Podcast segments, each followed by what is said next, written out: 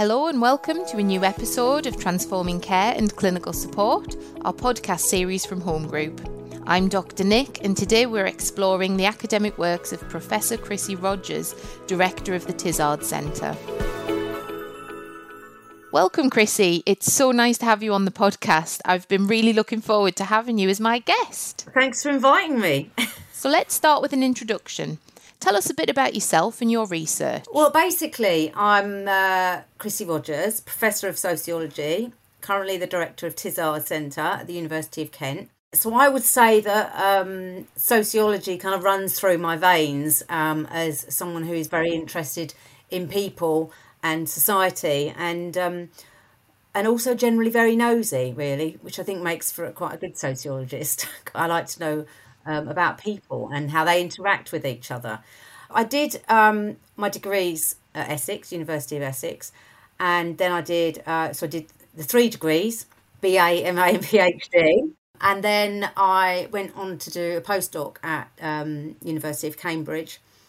And yeah, and I mean, basically, the um, PhD research was mainly motivated by my personal experiences of being a mother with a daughter who was identified with special education needs uh, quite young, but also has a rare um, a rare condition called macrocephaly capillary malformation, often referred to as MCM.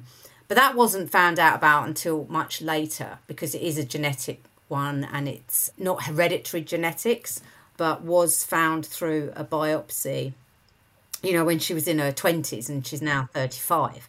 But she was always behind at school, but she often just just about met her milestones.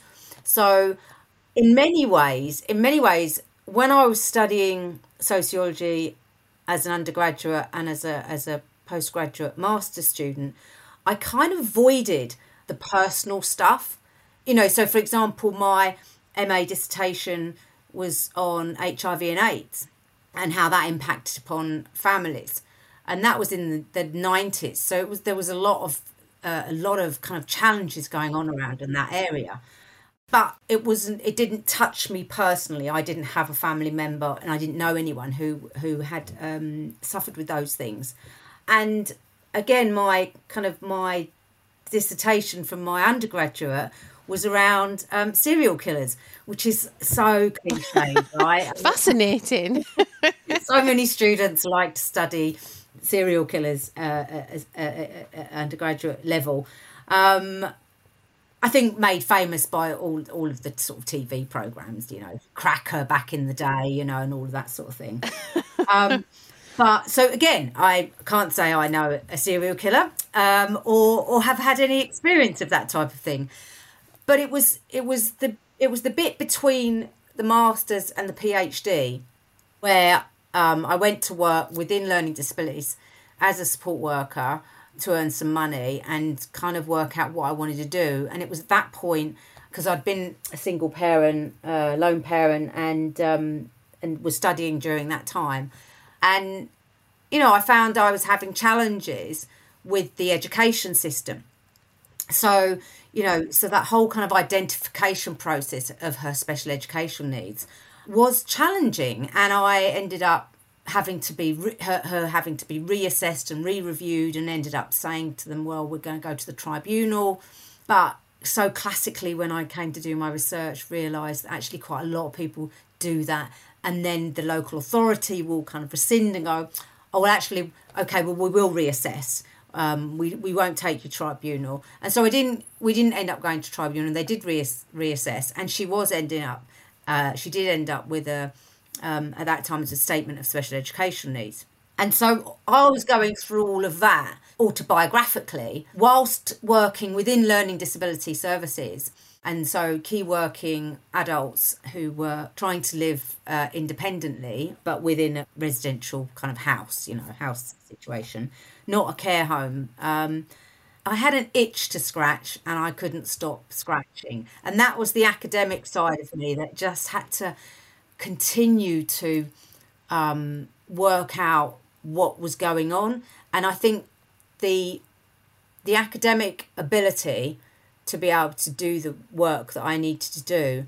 And then the personal experience that I was going through made me kind of realize that this is this is a piece of work that I need to do and it was that was kind of borne out then as the PhD proposal. I mean there was lots of things in between that but it was basically I wanted to do research around mothers particularly although I interviewed some fathers as well, but particularly mothers who were going through that identification process within whilst their child was at school.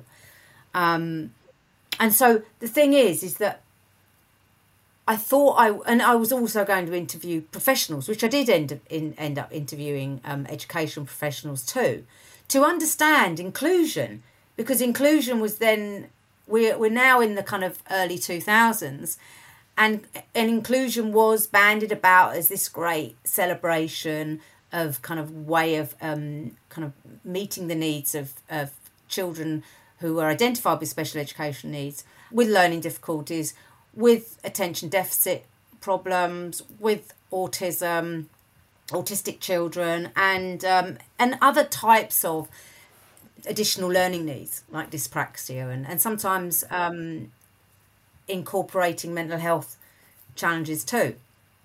And I wondered, well, how does it, how does inclusion work? You know, I mean, how, how does it work when it comes to thinking about these different children and all of that differentiation in the class and how are the parents dealing with it? Well, what happened was is that I got such rich data from the parents that I was talking to.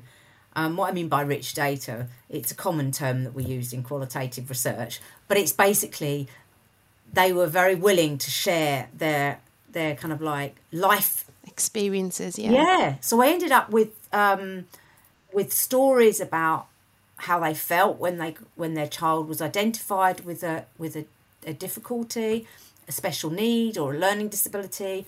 Um, I had children that had um, parents that had children with Down syndrome, um, general sort of global learning delays, dyspraxia, severe dyslexia, um, autism, attention deficit challenges, things like that.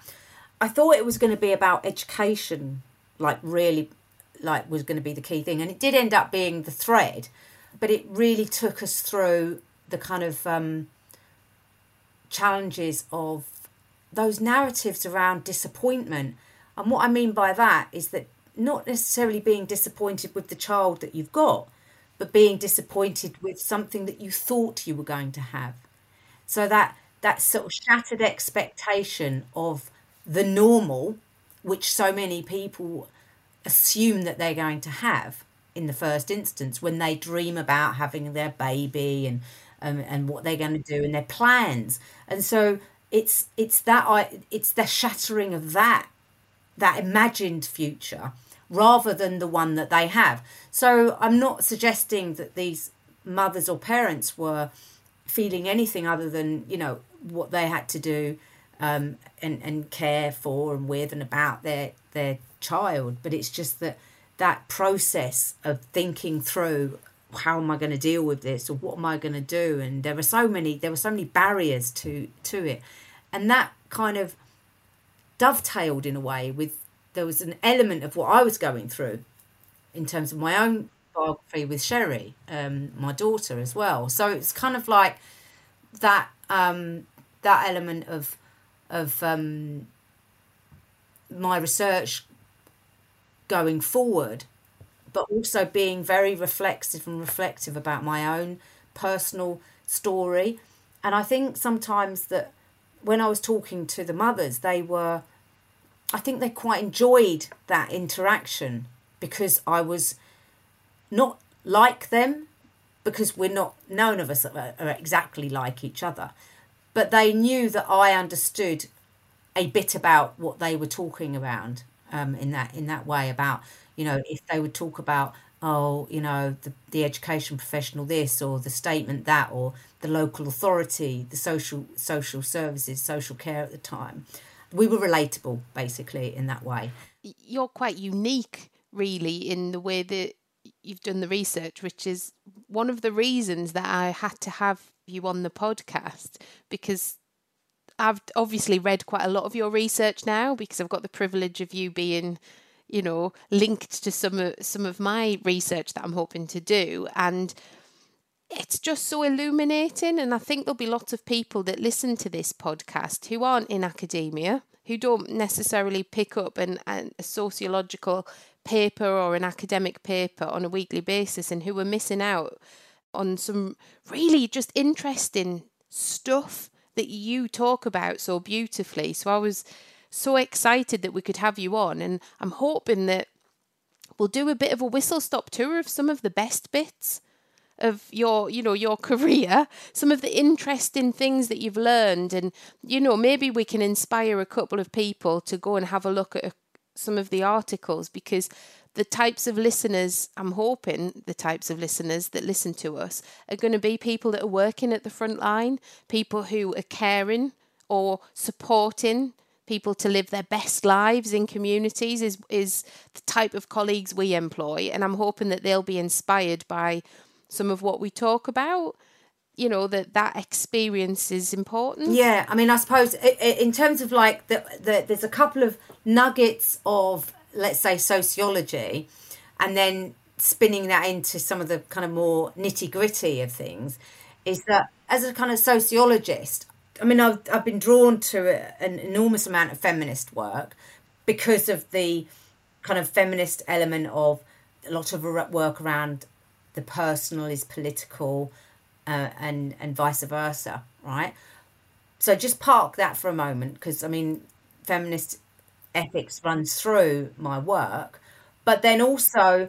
quite more kind of almost classic, you know, based on in writing in the kind of late 1960s, so mid 20th century. Charles Wright Mills, the C. Wright Mills, wrote about this. This he wrote this book called The Sociological Imagination, and that and one of the premises of that, or one of the things that came out for me that was kind of like so brilliant, was that the idea of um, history, biography, and social structure, and how those things come together in our in our lives. And I, and I, I suppose that the the thing is is that many of us we don't know where we are or where we came from, and if we do, it helps us understand where we are now, or it can do. And that bio, so that's the historical stuff, and the biography comes from our you know our experiences and other people's biographies, and the social structure is is that kind of for me, it's that infrastructure, that structural thing around us. And he talked about public issues and private troubles.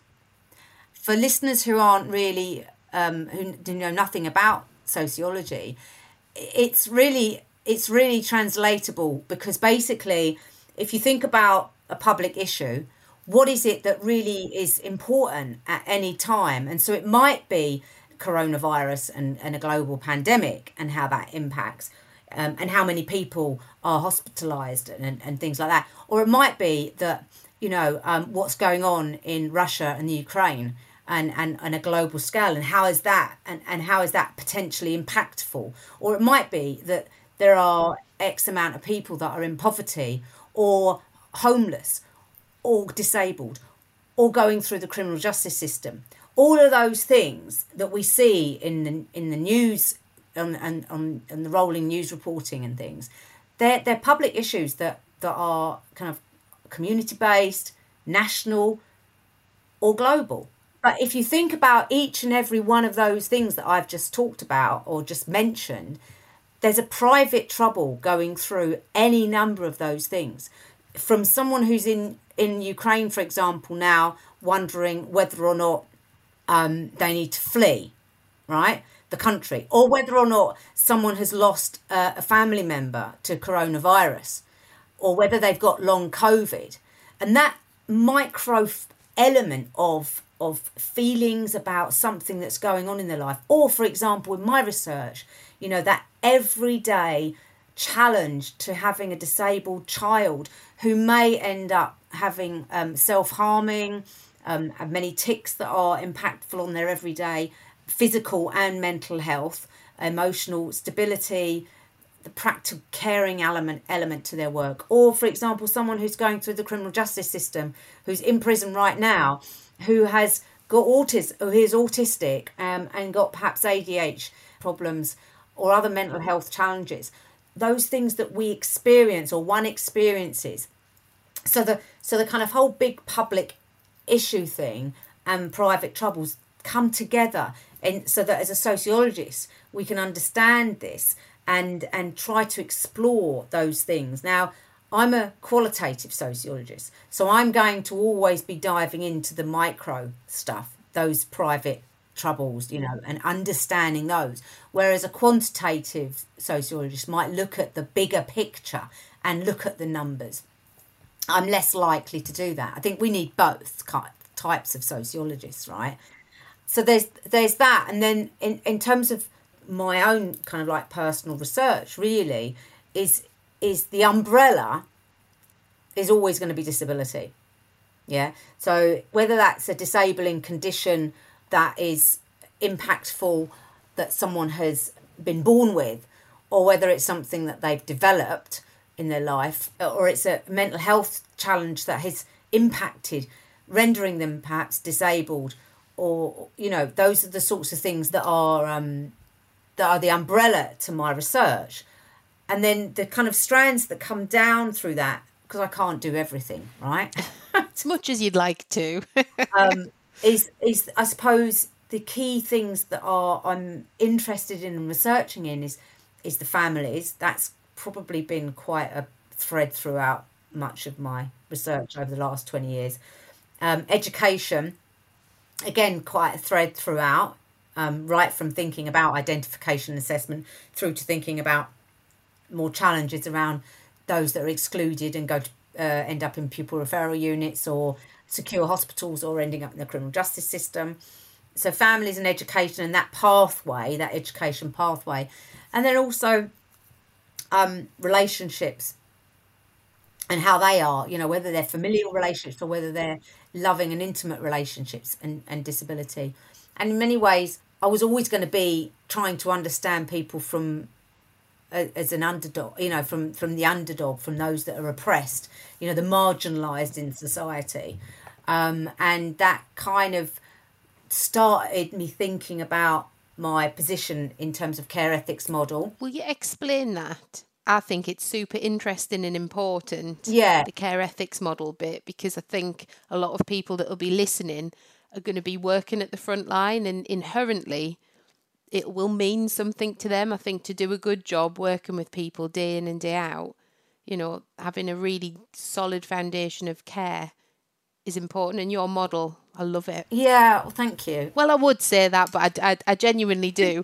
and I know actually I've reflected a lot on what we do at Home Group, and we've kind of woven in parts of your work without really knowing it. And now I'm hoping that we can formally unpick some of that and yeah. map it against what, what you've you talk about with the care ethics model. That would be really great, actually. And I mean, I think the thing is, is I suppose my starting point really was the feminist ethics of care, which is basically about inter interrelationality, interdependency. So rather than someone being dependent or or in, independent, you know, as humans we're interdependent, yeah. And so it's that idea of being interdependent. And and one of the things that that that that kind of comes to thinking about is we're in a relationship with each other and I suppose if I was to go back, then I was looking at both the feminist ethics of care as well as the social model of disability.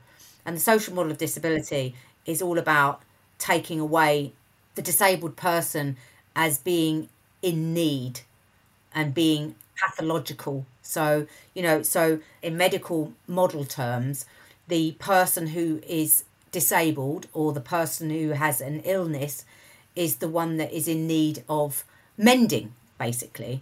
Um, yeah, we need to fix them and yeah. look after them. Yeah, yes. and and so and so it. But whereas actually, the social model helped us to understand that it was society that was disabling many people, and by changing things in society, we can then change the way that disabled people are part of society obviously and and and included within that. And and so but there are all these things going around in my head and i was thinking oh this is And of course, the thing is, is that often that that stuff there takes us often to human rights or, or rights of people, and that's where I felt I needed to do something else because I didn't feel that the social model quite met the needs that I had when I was looking at particularly intellectual impairment and learning disability and autistic people who are also got learning disabilities. Because sometimes whatever you take away in terms of their barriers they're still going to have that those some of those challenges that parents or carers will often face on a daily basis and i think the thing is the care ethics model brings together both the social justice rather than rights. And what I mean by that is the rights based model is often about autonomy and the rights of a person. And I suppose my my kind of struggle was well, if you're a disabled person and you get your needs met, what about the needs of the person who is caring? whether that be a professional carer who is low paid and undervalued, or whether it's a parent who has given up their career to to to do some caring. Um, and so I always felt that there was some conflict within that kind of autonomy and rights. And so looking at the feminist care ethics, it was much more fluid. There was a much more an interrelationship and between human beings. And I suppose I thought about that type of attempt at thinking around social justice.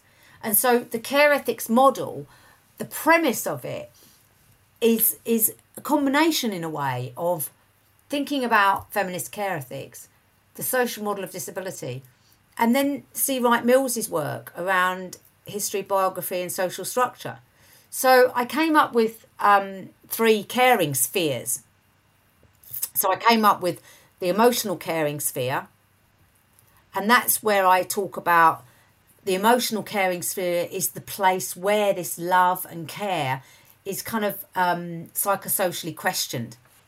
It's like, well, that's the real personal and intimate place where we have this caring. With, yeah? Within that as well, is it fair to say because when when I've been re I've been reading your book, it the bit that I liked is that you don't expect that you know if it is a professional that's giving care, you don't try and you don't expect that they disengage from a relationship and you know there's there's emotions that are involved. I think that sometimes with the medical model that crosses over into some of the services we provide, I think that's really hard you know, we, we almost try and uh, tell people to not to care without caring.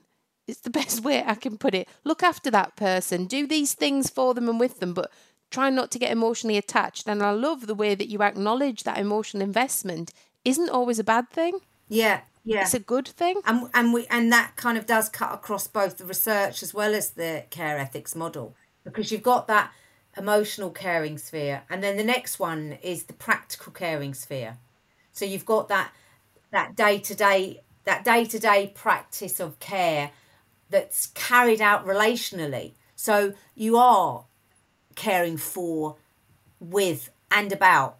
So it's not just that I'm delivering a care package. No, yeah, it's actually I'm in a relationship and, and in caring one, and and it's practical. And sometimes it's hard, and there are disagreements and about different types of care and how, how people would like their care or not you know? Uh, but it is relational. So you've got that emotional caring sphere and then you've got that practical caring sphere.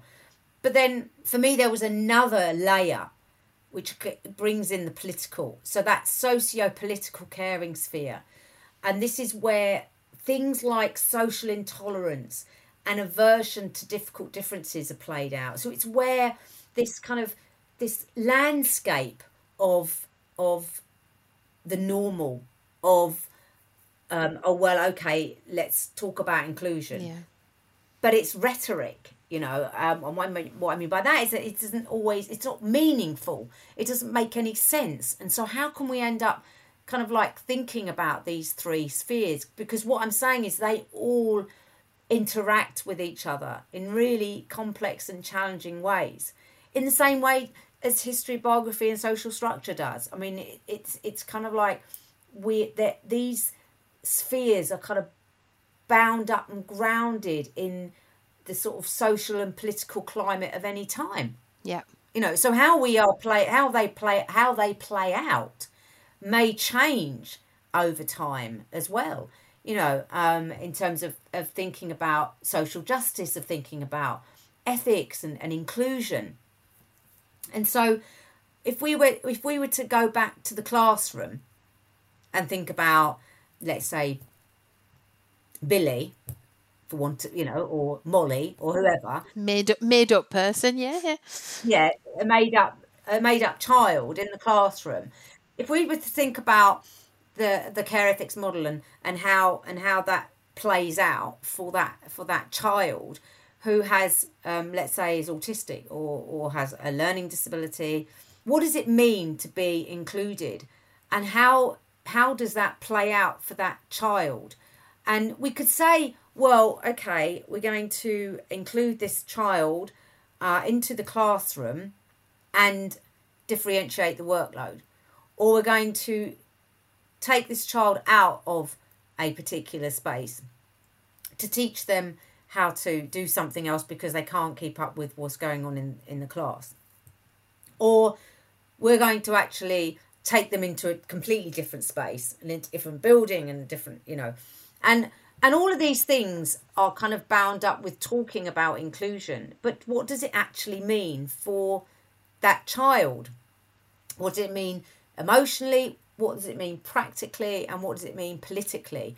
And the teacher, the support workers in the class, and for that child, and also for the parents or the carers who are within that child's life. And so, for example, in my in my research, I've had you know lots of discussions with mothers uh, particularly mothers, about um, you know things like um, not being invited to parties when you know their child's autistic, not being invited to parties, they get excluded and marginalised in the playgrounds because and what those those kind of like internal political things that happen in the in the the playground, for example, whereby the obsession with intellectual capacity is such that the competition between children and also then ending up with parents for their child to be, you know, top of the class, blah, blah, blah. It, it kind of like rolls out to how children are then, you know, um, treated within within and, and, and how they how they interact and, and all of those kinds of things. And the whole element of league tabling, of SATs, and all of that that kind of feeds into that that competitive hierarchy. So in my in my first book um, parenting and inclusive education that talks about the hierarchies of impairment. And what i mean by that is that often people with learning disabilities are at the bottom of a disabled hierarchy because they're seen as this kind of like waste of society who who often cannot contribute economically to society because they're not actually included and, and, and it's a struggle for, for anyone to see them as being able to be included within the workforce, for example. And and because many are so completely prioritize financial worthiness that that it then impacts upon people's identities as they as they get older as they as they grow up. The other thing that comes out of the care ethics model is this idea, and I've started to develop it further, is this idea around because I, I needed to grapple with what makes it real. And I think if I take the care ethics model and then look at careless and careful spaces, we can understand a little bit more about well, what's going on. Because people talk about being careful all the time or careless. And they're and it's quite they're they're in many ways they're quite throwaway comments. But actually, if you live in a careless space, whether that's in an institution, whether it's in a, a school or a family or a secure hospital or a prison, if you live in that careless space, then it's real. It's a, it's really damaging, damaging emotionally, sometimes physically, um, and and and politically because you end up they're, they're basically socio-politically dead. I mean, I talk about this in in one of my articles about this um, socio-political death of people because they're not heard, they're not listened to, nothing goes forward for them. And I'm trying to address some of those things in in the work. And in many ways, when I started doing the PhD research, and then the book that was in 2016, Being Human and Intellectual Disability, a care ethics model, that was that was kind of trying to do the theoretical framing of what I did before and then what I was going to do now. Do you know what I mean? It kind of was trying to bridge some of those things. Absolutely. So I feel like we've we've covered so many interesting things and I really really hope that people who choose to listen to our our interest in ramblings take so much from it um, and go out and read some of your work. And in the next episode, I really want to discuss this more and hopefully explore a real life flavour of this research, including the issues around care and criminal justice.